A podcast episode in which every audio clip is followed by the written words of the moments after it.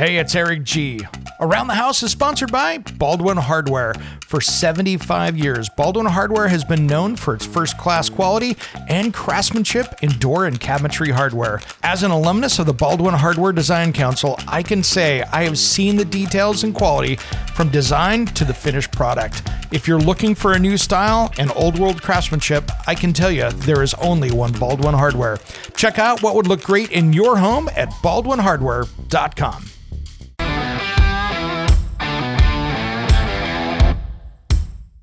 It's around the house. But for next year, if they're going to go, hey, this rest of the summer, I'm going to get ready for spring. Yes. Figure out what you like to eat first. You know, grow what you like to eat. Like, like, um, I'm not, I'm not an eggplant lover. I'm just thinking about that because I'm looking at, I'm looking at my big garden right now, and I grow eggplant because it's a beautiful plant to grow. But I don't get really excited about the harvest part. So. I don't give it as much attention as I do my tomatoes, which are my, you know, my ultimate thing and yet yeah and yet they're not that easy to grow. You know people talk about well just grow some tomatoes and you know sometimes blind luck will help you have some awesome tomatoes. But along the way especially if you live in a hot humid area like i do there's a heck of a lot of diseases and challenges and bugs and things that want your tomatoes too. So to your point is grow think about what you want to eat first of all. When it comes to remodeling and renovating your home, there is a lot to know, but we've got you covered. This is Around the House. Welcome to Around the House with Eric G and Caroline B. This is where we talk home improvement and gardening today, every single week. Thanks for joining us. Hey, Caroline. Hello, everybody. Welcome. This is going to be a lot of fun today. We have got a legend in the studio. If you're a podcaster, you've probably caught the Joe Gardener show out there. If you love television, maybe you caught him on Growing a Greener World. Joe Gardener, Joe Lamp'l, welcome to Around the House. Oh man, thank you so much. I love it. I love being here. I appreciate the invitation, and I am ready to talk gardening or what, whatever else you want to talk about. I'm ready. We love it. Excellent. Good. Excellent. Well, you, it, it, you know, we're in the middle of July right now. We're in July. It's kind of starting to get to that time of the year where it's not like you're starting gardens right now. Typically, you're you're maintaining, and this is the time where people go out on vacations. And yeah. what are some of the seasonal things you're seeing right now in gardening in you know kind of this mid mid to late July time of year? You know, Eric, one one of the things that I've noticed this year here where I am in Atlanta, Georgia, but our audience, our students, they're all over the country and beyond, but we have office hours every week with with some of our students and we get a sense and a pulse of you know what they're going through right now we're all talking about the weather and the heat and the Mm. either the Mhm. lack of rain or the excessive rain but all blended in there is the heat and so no two years the, the bottom line conclusion that we had you know just a call today was no two years are the same and this year is unlike any other in the in the heat and so it's kind of like triage or survival mode more than anything else right now as we come into mid july uh, it's crazy with the heat you know just trying to keep the plants alive and it's not like and because this year's so unique it's not like we've just got a lot of experience with this excessive heat and what to do about it and you know there's nothing we can do about the weather anyway we can't change it so we just got to try to figure out how to get our plants and our tomatoes and our stuff that we're waiting for it to ripen to the point that we can get it before mother nature takes it down Man, we Eh. fought that. I live in the Pacific Northwest, so I'm up here in Mm. Portland, Oregon. Last year Mm. we had that. I mean, it was late Yes. June. We had one day it was 116 degrees. It just, you know, baked everything. My rhododendrons looked like I'd put them in an oven. You know, nothing was happy up here. And this Yeah. year's the exact opposite. You guys have Mm. the heat. We have had Mhm. record rains all the way up through June. We still have probably had just a handful of 90 degree days, haven't gotten up into the hundreds like we did last year in June. And it's it's a cool year for us. So it's Mm. crazy how across the country, you know, Caroline will be sitting there dying over there in Jersey, and I'm out here going, I got my heater on. oh Our Jersey tomatoes are frying up right now. We've got 90 degrees and Yes. it's like 100% relative humidity every day. And I Ugh. tried to tell Eric Joe, you need to tell him that we do ha- we are a garden state in New Jersey, though he doesn't even believe hmm. me. He thinks we're not. But we do have some luscious, luscious stuff going on here.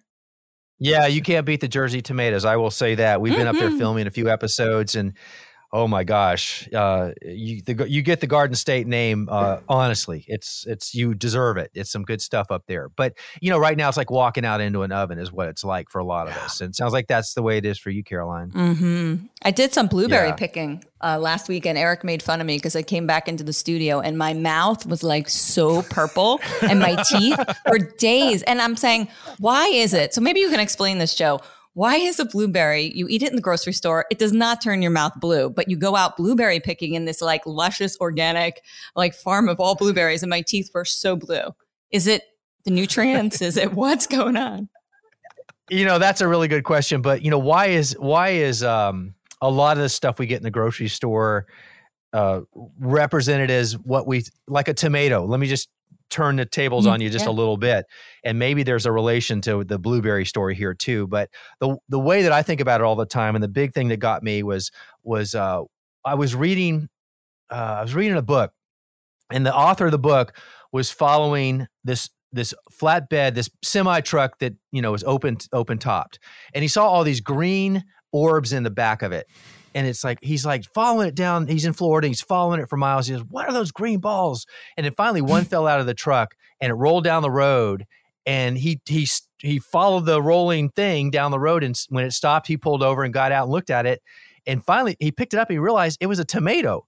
So this truckload of these round like cue balls, only green cue Yeah. balls, were tomatoes destined for grocery stores all over the country. And as it turns out, he from that he wrote a book called Tomatoland, and he did investigative reporting No on way. the tomato industry because the majority of the tomatoes that we buy across the country off season are come out of Florida. But here's the thing that I'm getting to, and that is the quality control specs on those tomatoes includes uniformity of size and tr- and travel ability, you know, the shipability and the durability and all that.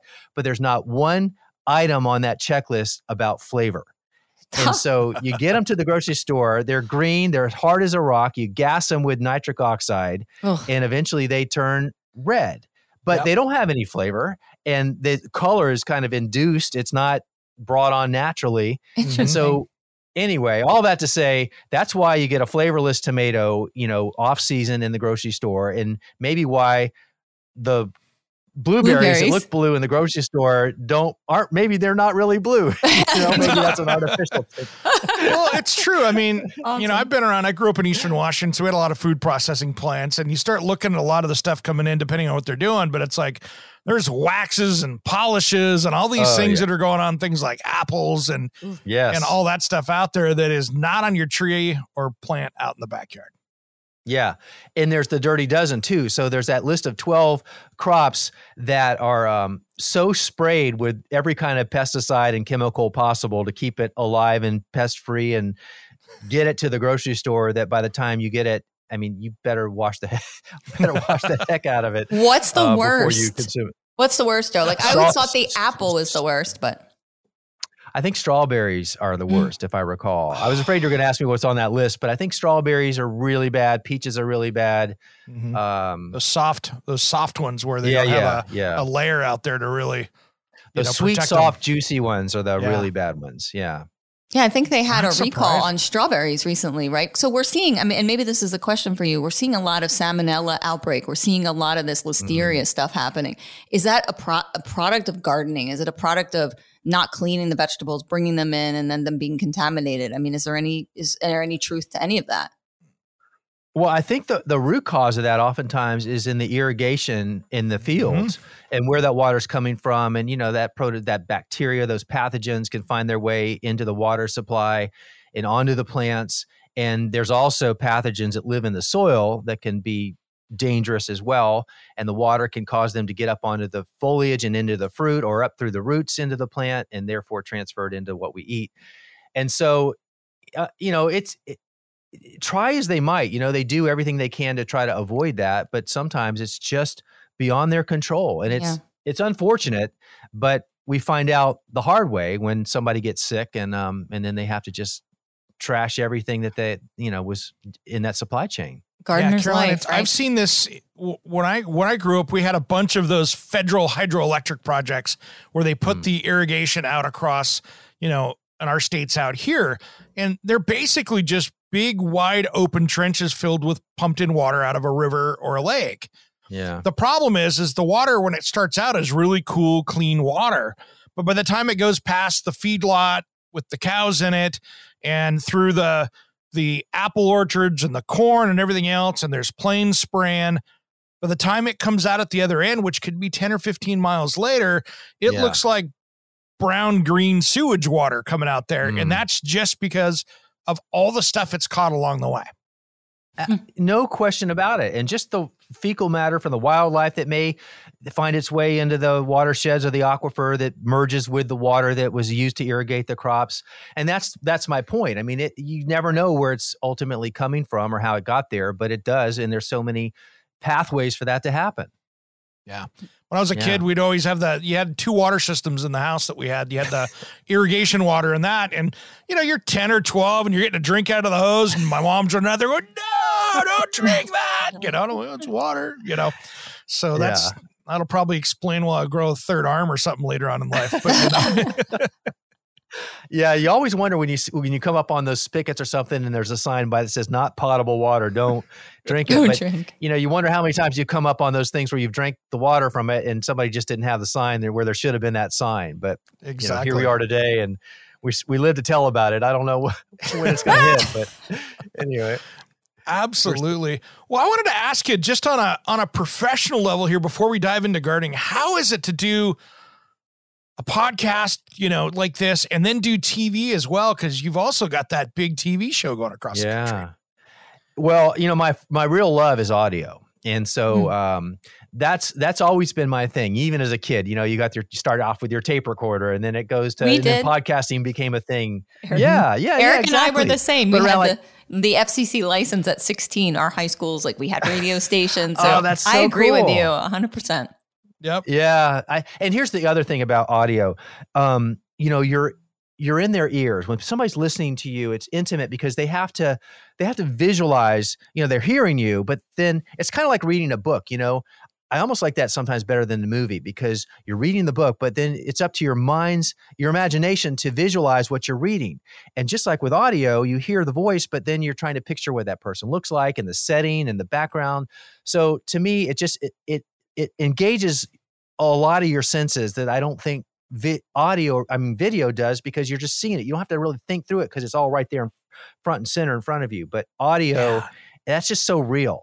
It's So the theater of the mind. I love it. Mhm. There we go. So anyway, that was a, that was uh you know, and podcasting came around around 2008, and I was an early adopter there. I had you know I was right on top of that. Uh, but then television, I was what you know all the time. I had my love of audio, and I, that's never left me. You know, I'm watching the gardening shows, and uh, had never been on television before.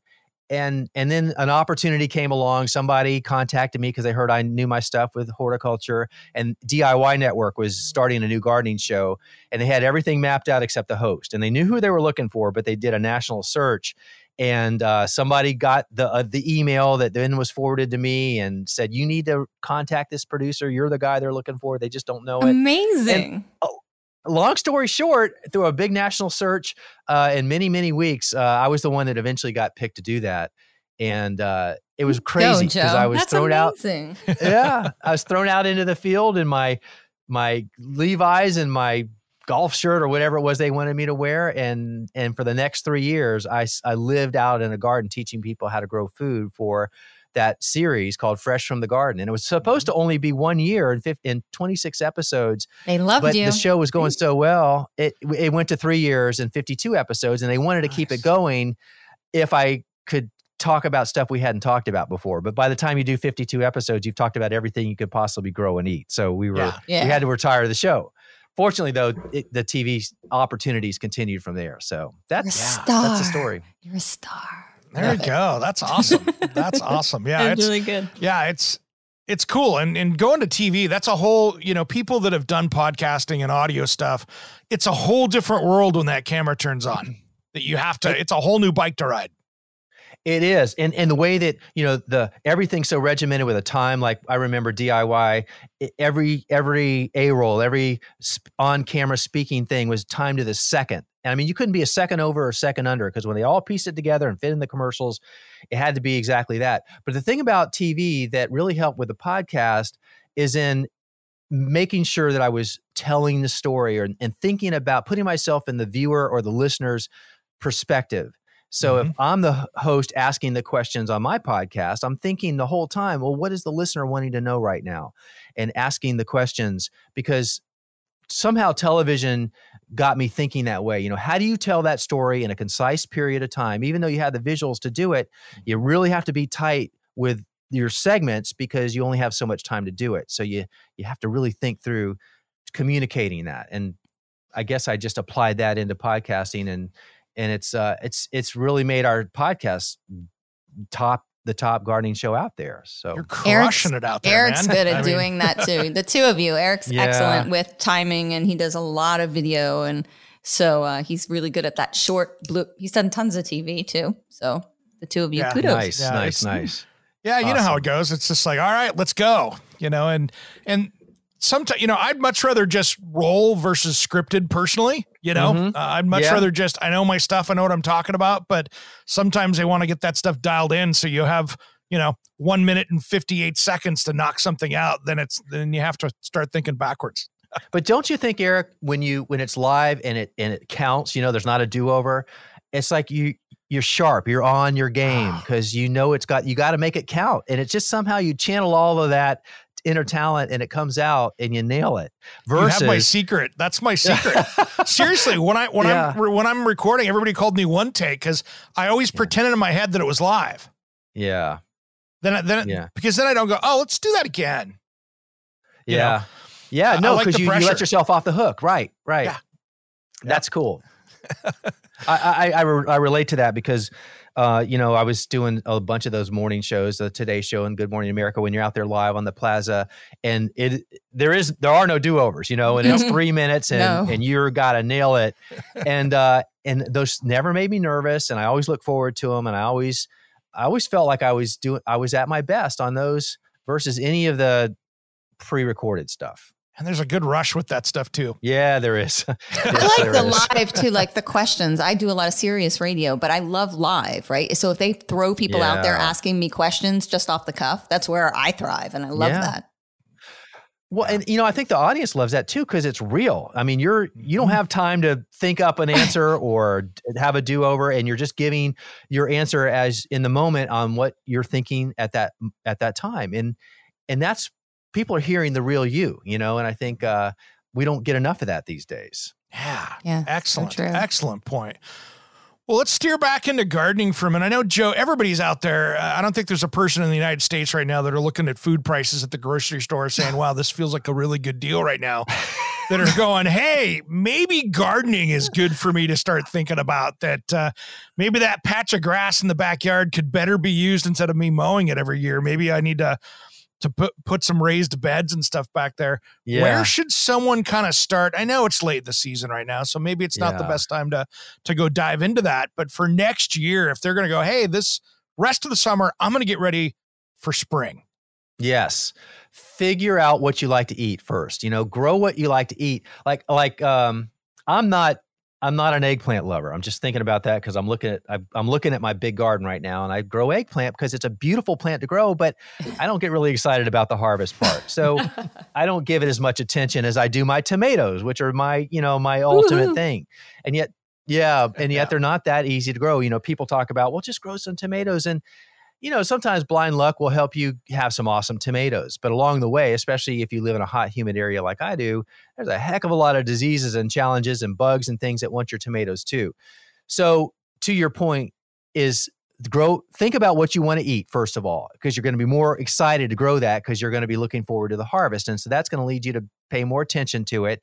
But what I always try to tell people who are kind of new at this is like, you're going to be so wanting to hit the ground running and dive in with both feet because you know you're going to get the bug Mhm. but if you overdo it early you're going to burn out really fast because it's going to get hot and it's going to get humid and the bugs are going to come out and you're going to think and the weeds are going to show up and it's like this isn't that fun but if you if you pace yourself and you don't bite off more than you can chew you can always expand your garden and you can add to it but i don't want people to get overwhelmed because if you do it right the garden's going to take off. And then all of a sudden, you're going to be looking at this jungle out there and you're going to be thinking about it as work rather than fun. And then you're done. And it's like it was, a, you're a one hit wonder. And I don't want to ever see that happen to people. So I like, I like to encourage people to just pace themselves and then find the right location first because most of the edible stuff needs full sun. And, uh, in, that helps a lot. It's not total requirement, but it will help your success tremendously. You you hit Yeah, the nail makes on the head. That is such good advice to our audience because during COVID we Mhm. did our first garden, and Eric will tell you how big was the garden. Mm. Eric, it was ginormous. It was literally a You quarter had of like an a acre quarter big. acre garden out there. Ah, yep, yep, yep. Now for Yep. two years And I did happened? it. Two years I did it, Yeah. and we grew everything. I had a green thumb, I have to say. But then I burnt out Oh, because it was so Yeah. big. And this year I said, that's it. I can't do it. I don't have time to do it this year. And see, it was bad. Yep. Yeah. Um, th- you're not alone. That is so common. And and I uh, you know, all I know these days is just growing a big garden. So I don't know how to go backwards on it. But for those who had the option and dove in like you did, here you are, you know, a year or two later. And that is such a common story. So anyway, for you and everybody else that's listening, uh, if if you haven't started or you're thinking about maybe someday doing it again, just back off on on the volume that you you're doing and just build on it from build on your success slowly uh and i think that'll that'll change things for you Going Yeah, into the makes fall, Joe, and I have so many questions because Mhm. don't let me take over, but Yeah. Eric knows I love gardening and I have so much gardening Yeah. questions. Going into the fall, what are some things? Can we plant some things if you did want to start Uh. that are going to do well? Maybe pumpkin. Not sure. Well pump, pumpkins have like a 120 day growing cycle so Yeah. those need to be in the ground now. But let me just tell you fall for me is my favorite time. You know if it wasn't for tomatoes i don't even you know i'd probably maybe try to take a summer off and just look forward to fall gardening. Because all your leafy crops you know your spinach your broccoli your cabbage your lettuce your kale your brussels sprouts uh, your arugula all of this great green leafy veggies that won't grow in the heat of the summer Mhm. thrive in fall. And some plants even do better with a kiss of frost on them, like the Brussels sprouts and the broccoli Mhm. and all and beets and all of these things just get sweeter as they have an opportunity to grow out through some cold weather. Not to mention for the gardener, you're not sweating, you're not dealing with humidity, you're not dealing with the pest and diseases. And so it's a really sweet opportunity. And I tell people that don't garden in the fall, you're missing the best opportunity the opportunity there is to grow some of the most amazing food without all the pain and suffering of summer. So you can do it. We can do it. That's- See, Eric, it's not too late for you with your cool temperatures there. Well, see, but I, I've got some weird stuff that I want to grow next year that I'm gonna, and I have challenges at my house because I live here and I've got 350 year old fir trees around my Yeah, property. So yeah, yeah. I have only probably a 15 by 15 foot area that in the yard that gets three quarter sun, but it's not full sun. So it doesn't get morning, but it gets, you know, afternoon, evening sun. So it's pretty decent. That's kind of my little area I have to work with. Yeah. And Eric, with the thing about that is, and this is something for anybody who has either limited space or limited sun, grow bags or containers. And grow bags to me are like the easiest thing ever because they come in all different sizes. At the end of the season, you just fold them up or stuff them in a box or a bag and put them away. And uh, they're the they're super portable. They have handles. They're not as heavy as a big clay terracotta pot.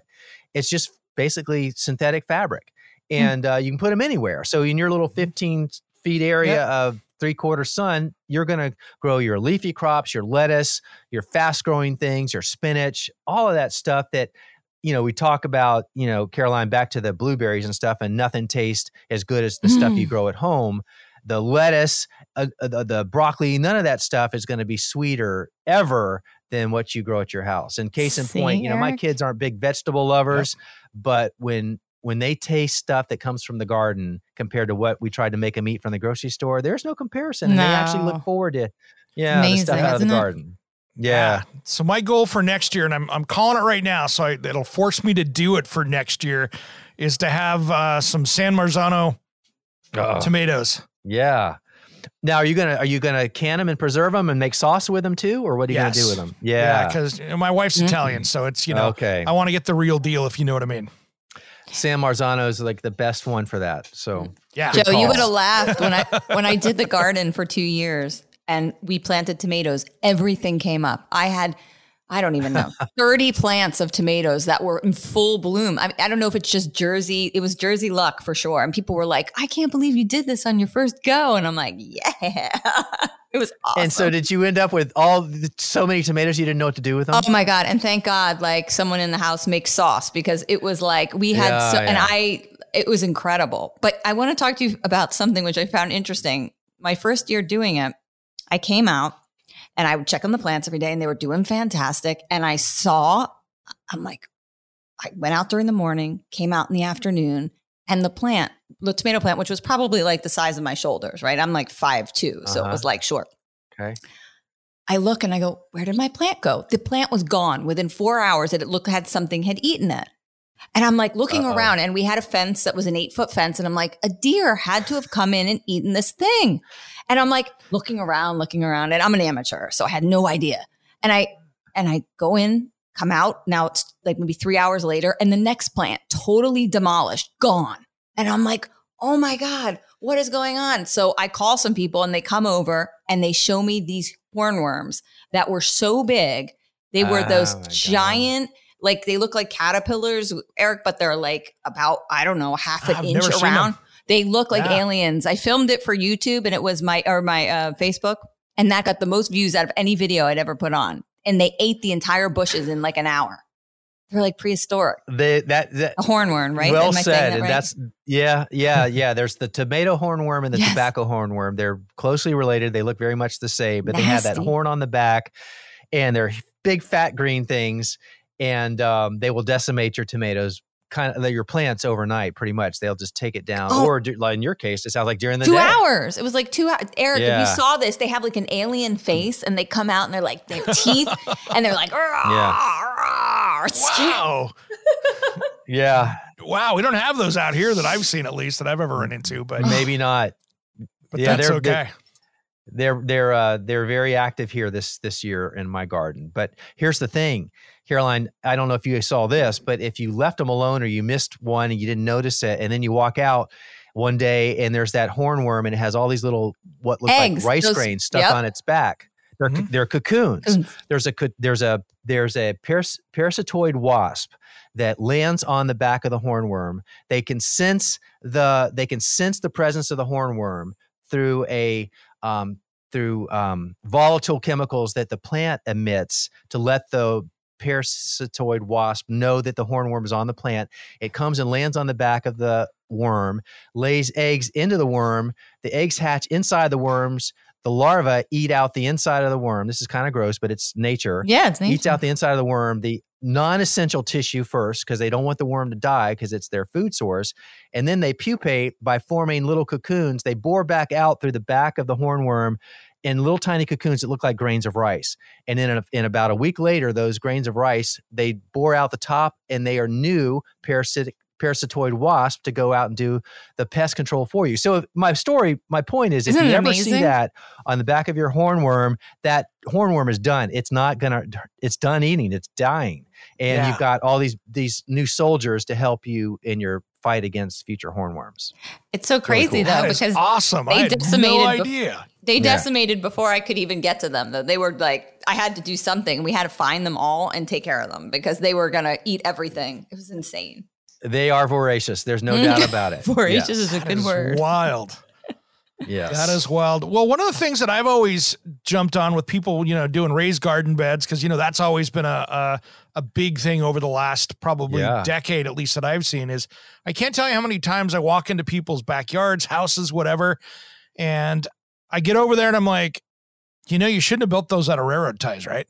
Um, And those are some Chris- things you got to be really careful with the old railroad ties because those things Yeah. are jam packed full of creosote, which Yeah. is the chemicals in that can be horrible when they leach out. The creosote the epa just flat out says don't use them uh, if you're growing food don't use them but that was the thing you know they were they're they probably still are big with landscape retaining walls but they're also so ubiquitous people were able to just pick them up and use them for their raised beds and it was an instant raised bed garden Yeah. and i get that But what they're not thinking about is, like you said, they the that's bad news stuff, man, and it can it can um, it can get into the soil and then get drawn up, and you just you just don't want that in your body. No No, way. not at all. Not at all. That uh, the the chemicals in that is brutal. And on top of that, if they were used railroad ties, you also had all the oils and stuff that were coming out of the trains and and all that other stuff and and and all the you know that the hazardous materials that are on that. And uh, Yeah. no sense put that in your in your food source, especially when you're trying to grow something that's clean, healthy, and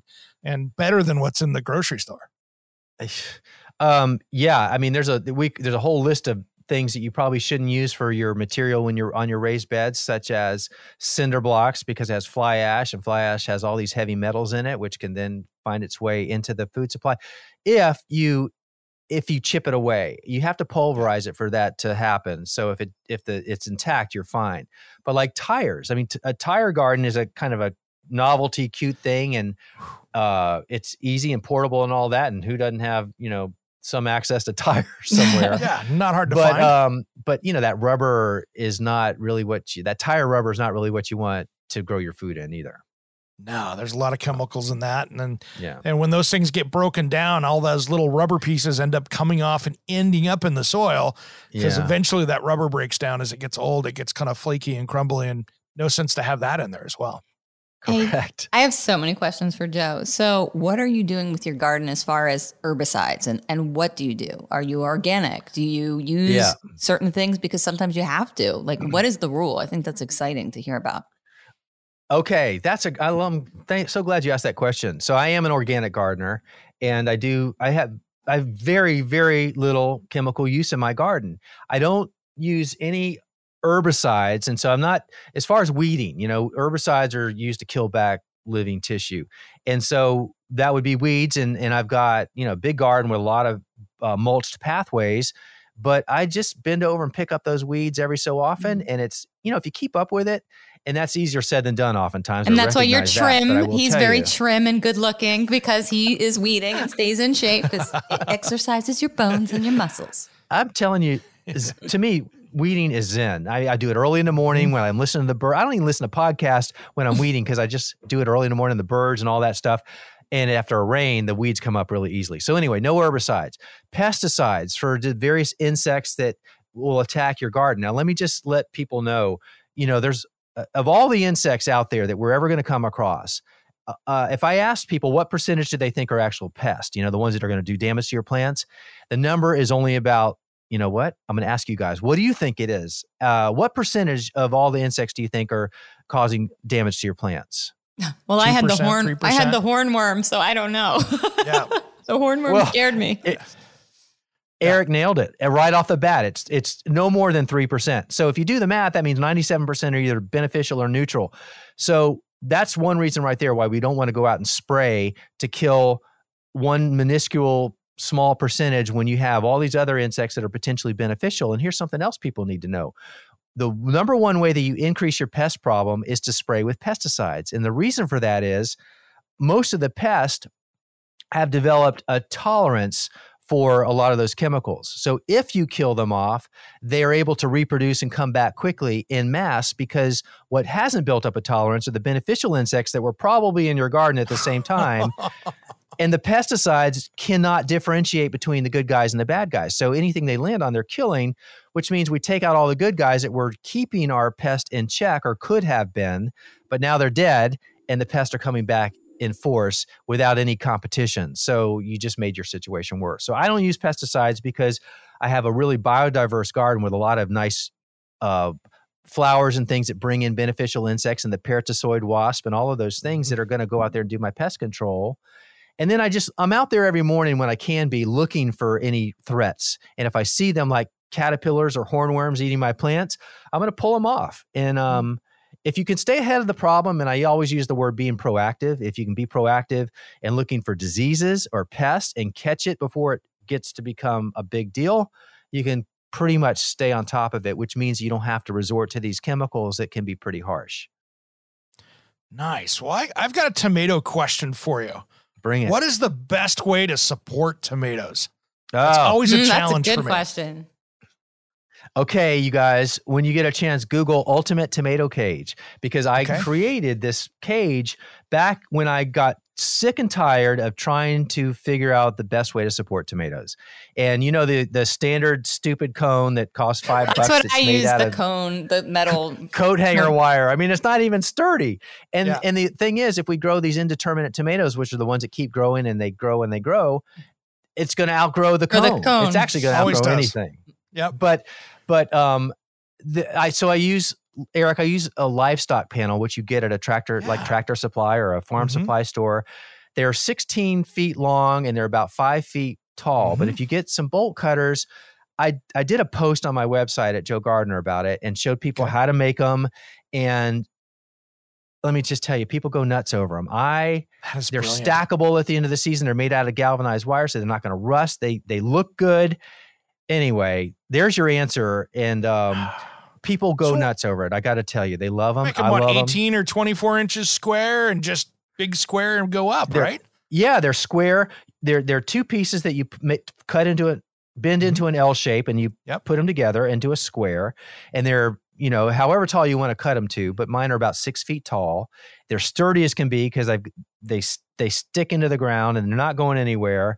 And then at the end of the season, you just take them, you pull them up, and they stack because they're 'Cause they're square. you're able to stack them on top of each other. They're not a cone that you're trying to stack.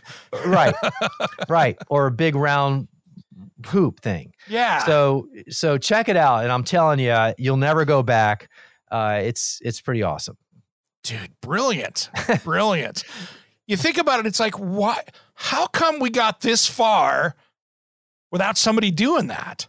Right? I mean, That's I've struggled with cones forever and trying to deal with that. And didn't matter if I got like the super expensive heavy wire one that was powder coated.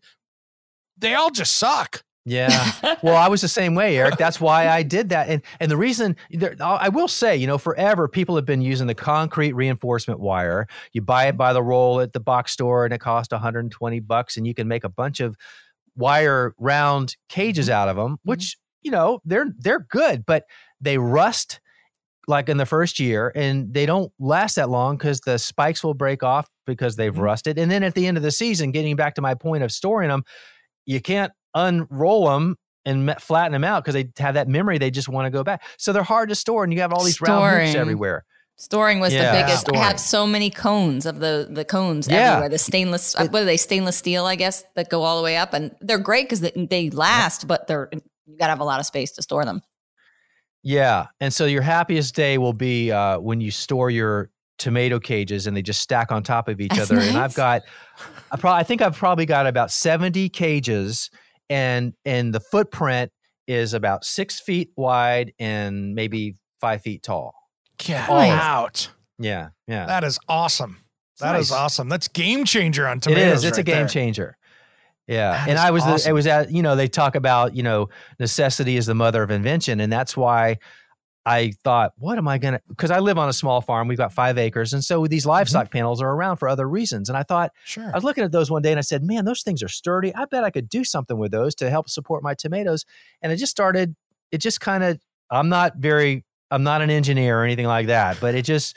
I thought, well, th- I need it to be this high and I need it to be this wide. And how do I bend it to get there? And next thing I knew, I had my cage, and I'm like, oh my god, this is Ultimate. DIY. See, you fit right in, and ah, There there we we go. go. Do ultimate it tomato yourself. cage. Yeah, yeah.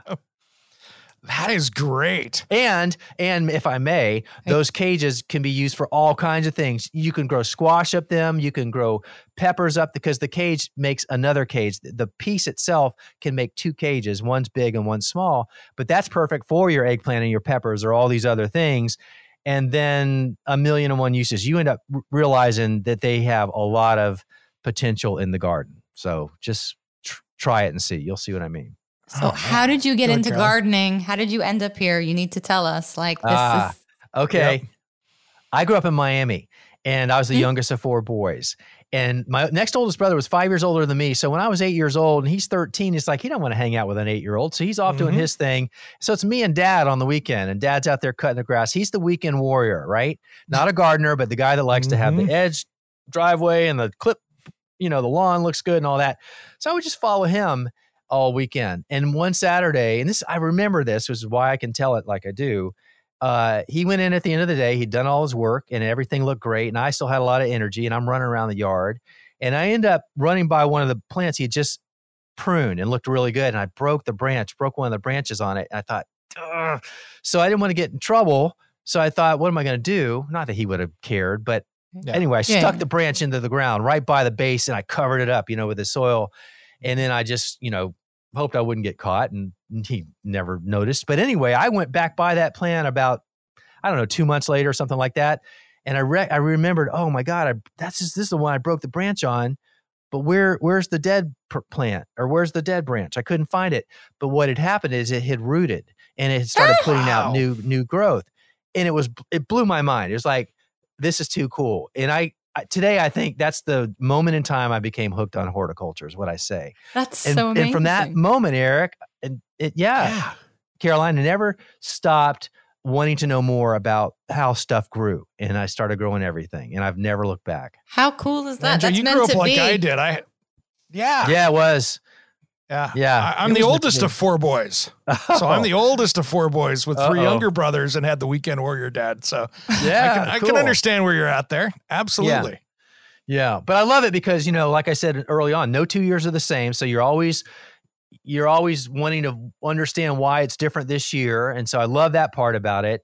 I love the science behind it, and I'm just in awe of how cool stuff is when you understand, like the tomato hornworm and the Cotesia moth that lays its eggs. And I was like, that mm-hmm. stuff blows my mind. And there's the, the more you start inquiring about things like that, the more you realize there's a lot of that stuff out there, and it just it's so interesting to me and i just can't get my head around it all but that's that's why i love it so much it's never boring No. No.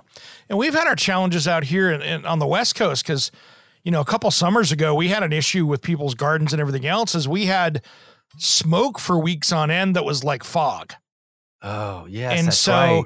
you know, the the the wineries were having problems because they were worried about how the smoke was going to impact the skins.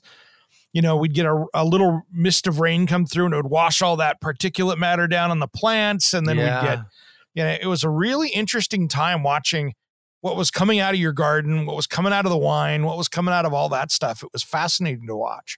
exactly exactly and that was a unique year too so there you go not one you'd want to repeat if you could avoid it but Nah, Man. no, that was not fun, but uh, no it was interesting to watch and, and how some wineries had great wine coming out and some had maybe Hmm. not as great as what they normally would have. And just just because of smoke in the air. So it's it's fascinating to see It how is. that changes stuff. yeah it is All right, I've got the I've got the question. To test your soil or not test your soil?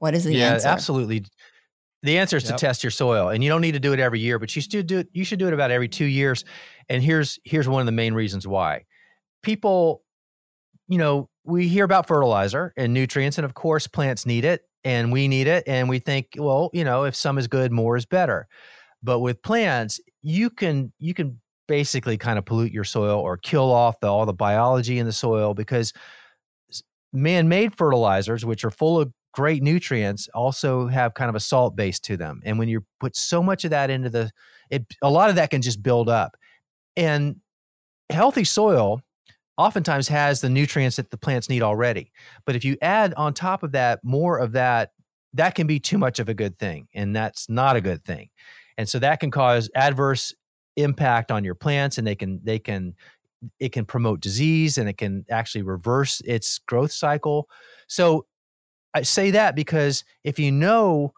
the condition of your soil and the nutrients that are deficient because of the soil test you can know what to add in the quantities that you need to get it right but the other thing that the soil test does is it tells you what nutrients are in your soil so that you don't blindly add nutrients that you don't need to add, which can exacerbate your whole natural rhythm of your soil.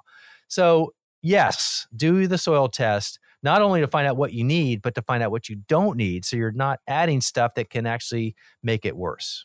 Is there a place that you recommend testing the soil Mhm. that offers the best information? it, I, I I like to support your county extension service because they Mhm. offer soil tests through the state university system.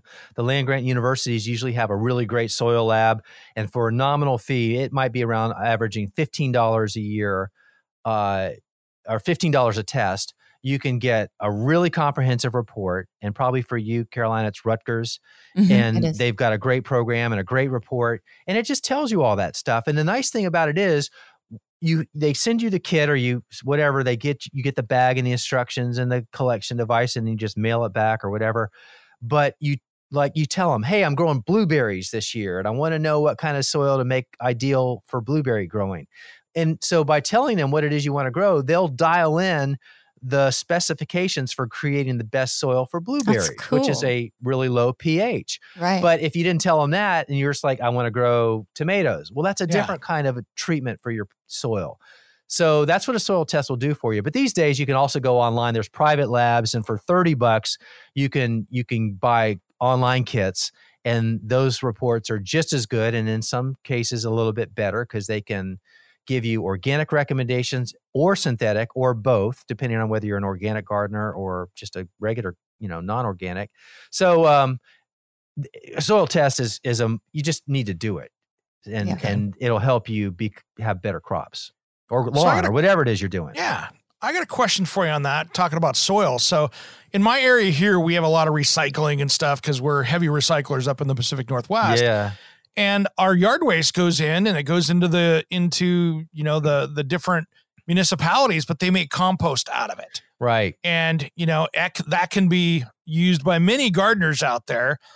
But how do you know that you're getting what you need with compost? Because a lot of times, right, it's just depending on what's showing up at the at the recycle place to turn into compost. man you you you really you nailed a hot topic so so all these trucks are pulling into the tipping station and they're dumping out their yard debris and their their landscape waste and all this stuff. And uh, some of that may include chemicals that have been put down maybe not so much in the home environment because although they're using herbicides they're not so persistent. They don't last more than a few weeks when they've been exposed to uv light. So they break down quickly in, in a composting environment. But then on a commercial scale with farmers for example and i don't even think in your state eric this these these chemicals are allowed but there are some Mhm. that are that are so literally persistent they don't break down like in farm fields where farmers are are growing out uh, forage crops like hay Yeah. they'll put down a chemical in many states including mine that will kill the broadleaf weeds in that that field but it'll protect the grass. So all you're going to end up with is pristine grass and no weeds. So when they're harvesting the hay you got really nice hay no weeds are in it but it's because this chemical killed off all the broadleaf weeds. But the chemical is in the grass it just hasn't impacted the grass. So now you feed it to the horses the horses poop it out you you compost it for a long time you got this great stuff that you want to put in your garden um, but that chemical is still as active. Two years later composted as it was the day the farmer put it down in the field and now you put it in your garden soil and it's killing your plants. And this is a big problem and the problem is there's no really way to police that you know because Yeah. these tipping stations say well we you're not allowed to bring this in but how do you police every truck that comes in with maybe a little bit of that? Because here's the scary thing. Those herbicides are potent down to parts per billion and i'm talking about four parts per billion five parts per billion. How do you even get down Yeah. to that number? So anyway uh, that was a long way of saying it's it's um it's an issue that you need to think about. And to your point sometimes and hopefully all the time the municipalities that offer compost to consumers are testing their finished product and they're analyzing it for persistent herbicides and harmful materials like heavy metals and things that you would not want to put into your garden soil. So you got to ask for that. Sometimes they publish it and it's just there but most people don't know to look for it and you need to ask for that. Um, but i always want people to just learn to make their own compost because that's the only way you can Yeah. really know for sure. We have a popular compost here that comes out of the zoo. Yeah So it's all the animal waste out of the Oh, zoo that goes into that. And it is the kind of the zoo manure compost. But man, people love that around here. Uh, Yeah. They, they fight for that stuff. as they should. That's that's amazing stuff. That's um that's what you want. Is, is that the stuff they call Zoodoo or is that Yep, another? Pretty Yeah. much. Yep. That's amazing. Yeah. So the thing, like with our at our farm we've got the horses and we've got the goats and the Mhm. chickens but our horses eat that hay that has that persistent herbicide because you we can't even find hay that is organic around here because it's Mhm. expensive to grow that out and not many farmers are doing that uh, and so although we have amazing piles of manure that have been composted that I would love to use in my garden. I can't because I know it's got herbicide. And the reason I know it, a few reasons now, but the first year I moved to my farm, I already knew about this problem, but I said, well, I've got this huge pile of composted manure from my horses. I'm going to use it in my new garden. And um, even though I warned, warned everybody about it, I still did it on my own garden. And I ruined my soil for four years because of that. Yeah. So I learned the hard way. Even though I knew better, I still did it, and I was stupid.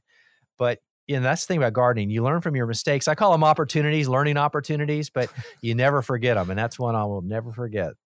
I've Joe, and a lot of those I don't want to go in the weeds on this, but I'm so fascinated by this conversation. the weeds. I, I'm an environmental consultant, so my job is to find Oh, all these lovely things that people end up, you know, using and end up in our environments.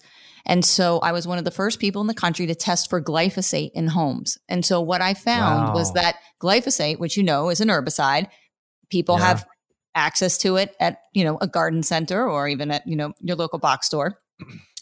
Yeah. They utilize it. It actually gets airborne, as we're talking about in these little, you know, PPBs, right? These very small amounts. And it actually Yeah. ends up in your ductwork in your HVAC system.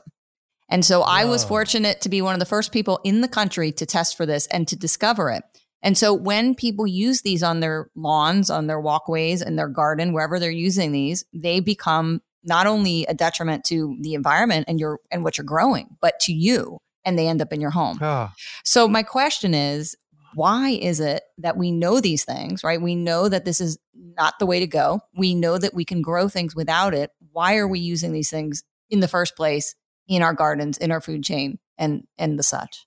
man, I love that question, and and I, I kind of think the answer comes down to the fact that people hate weeds more than they care about more than they think that risk of getting into their bodies to the point that it's going to cause detriment Right. is a Cancer. thing. I just think Mhm. Yeah, I just I just think the the weeds had them thinking I hate them so much. I don't care what it takes. And and you know, it's like you you know, why do we smoke or drink or do what we do that we know isn't healthy for our bodies? Why do we eat those things that we know, you know, aren't great, but we do it anyway because that uh, that outcome that we get from the thing that we want to do is greater than our inner sense of policing our own bodies Mhm. and um, I think I think that's it. And Do you know, think it's hate weeds. marketing that they've trained us so much to hate a weed? I mean, because really, what's the downside to a weed, right? I mean, it looks ugly, it kind of messes with your garden, but outside of that, we're trained to think it's this terrible thing. Well, that's a good point. And you know, the real definition of a weed is just a plant out of place. But back in the day, uh, you know, lawns, the the grass seed for, in the consumer market just had clover seed in it and stuff like Yeah. that. And Mhm. that was just the way lawns were until somebody realized, well, gosh, you know, we could make people think that uh, clover is a bad thing and give them something that could kill that clover in the lawn. So they just have fescue. I love clover, don't you? I grew up with clover Yeah. in my lawn. Oh my like it's just a natural thing to my Mhm. lawn. if if Yeah. people have clover in their lawn and they and they allow it to bloom, it's amazing how many bees and, and native pollinators, native bees are actively taking uh, pollen from the uh, from the blooms. It's incredible. I ma- half my grass is clover because I don't too. use the herbicide. Yeah. Me too. So Well, it's to your- funny. I, I, yeah, I've got. I did. I did clover here. I've got my front half. I'm going to be redoing the whole front of my property. I've got a, a half acre, and it was Mhm. just, it was just all nauseous weeds and stuff that was growing up around the around the forest trees. It was just all junk stuff up there, and I went through and cleared out with an excavator and got rid of all that stuff and, and knocked it back. But I needed to going into the Portland winter to be able to control the dirt and soil because I didn't want it all running off. I planted red clover up there, and it was awesome. Yeah. Yeah, no, that's my uh my one of my team members did that her whole lawn. She just seeded red clover and she's got a red clover lawn and her wildlife is going nuts. That's and it's, nice. it's you know, she got the best garden she's ever had. Yeah. And, and Caroline, back to your question real quick about, you know, pe- making the, the marketing and people thinking about uh how weeds are really bad. But I Mm. think people just want a quick fix. And so having something that they can just go out and spray and be done with it is easy and you know it's fairly cost effective and then the weeds are they they can see that the weeds are dying you know a week later and they're done with it versus pulling it or you know not cutting your grasses low and dealing with a higher lawn or you know trying to do something that may be a longer process to reduce the weeds or just learn to live with them i just i just don't think as a society or as a mindset we're there yet and then you've got the hoas that say hey your lawn's got too many weeds in it. Oh, Right. there's that Terrible. so there's a lot of forces at play against allowing a few weeds in our lawn and the social pressure to have a weed free environment. Keep up with It's the just- Joneses. Yeah. No, There you have go. some weeds, people. Trust me, don't go use these herbicides and pesticides. There is a direct correlation to your health. So Mhm. Just- do what Joe says. Well, Joe, we're starting to run out of time here because this is going to be the fastest hour we do. Let's talk about you for a little bit on the on the different ways that people can track you down because okay. you're on it just about anywhere out there. I am. Uh, JoeGardener.com is the website where we kind of as our hub for information, and there's links there to you know our our YouTube channels and our podcast, of course, and Instagram. I'm at Joe Gardener. So any if you can just remember Joe Gardener, and I say it that way because you got to spell it right. J O E G A R D E N E R. Gardener, not gardener. You know, there's an extra Yep. E in there. Yep. Um, but um, I'm I'm most active in social. I'm active on Instagram mostly, and I'm trying to. I I like to post there just because it's easy and um, it's great teaching opportunities, and the format's good, and I like nice pictures. So I I gravitate to that, and um, I respond to most people. So there's that. And the Online Gardening Academy, for those that really want to go deep on a particular gardening subject, like learning to grow epic tomatoes or beginning gardener fundamentals or managing pest diseases and weeds, we've created courses where people can um, learn pretty deep on those subject matters. So that's joegardener.com slash learn to learn more there. Nice. So those are, and then the, the television show, the last thing I'll say is Growing Yeah. a Greener World, the national show on PBS is, uh, is called Growing a Greener World. And we had, we're in our 13th season and we travel all over the country to tell the stories of other people doing really cool things for the planet through gardening with, uh, while light, lightening their environmental footprint, which is really important too. I like that. Nice. And then Yeah. you've got some books and stuff, don't you? I do. I have two books out, and my newest book is coming out in two months. It's called uh, The Vegetable Gardening Book Your Complete Guide to Growing an Organic Vegetable Garden from Seed to Harvest. And I'm really pumped about that one because it's good. That's it's, nice. It's, That's it's perfect. comprehensive. Yeah. And it's out there for pre sale now. And, um, and I hope people will check that out because if you want to learn how to grow food, no matter where you are in the process, if you're brand new or you've been at it a long time, this inf- there's a lot of information in there that you will learn. Uh, so that's that's All pretty fun. Yeah. We're gonna have to bring you back and talk about that when the books Okay. come You're out, so our we can get into guy. the details this on is that. our you are our you are our gardening Let me. I'll be your guy. I'll be. We uh, this love is it. fun. Fun for me. Good. Right. I did too. This is awesome. Well, Joe, thanks for coming on today, man. We really appreciate it, and uh, so nice having an easy, knowledgeable guest like this. It's uh, Uh, this this A is this is really fun. awesome. Well, I enjoyed it too, Eric and Caroline. Thanks for having me, and I'll, I'd love to come back anytime. So just say the word. We'll do it. All right, I'm Eric G, Get those gardens ready, everybody. And I'm Caroline B. and you've been listening to Around, the the, House. House.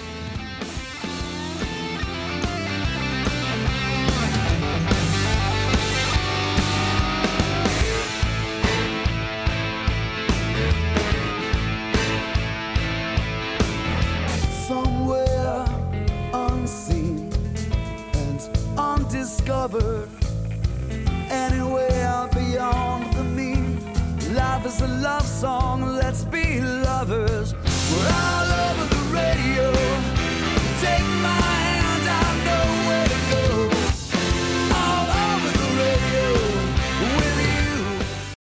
Hey, it's Eric G from Around the House. Are you planning a decking or siding project this year? If you are, you've got to check out my friends at Millboard. Millboard is a completely different kind of composite decking and cladding that enhances outdoor spaces with enduring distinction. Hand molded from the finest oak It realistically mimics the natural grain and color of premium hardwood. If you're looking for something that doesn't look like plastic and instead real wood, check out millboard.com. Make sure and check out that interview we did just a few weeks back. That's millboard.com.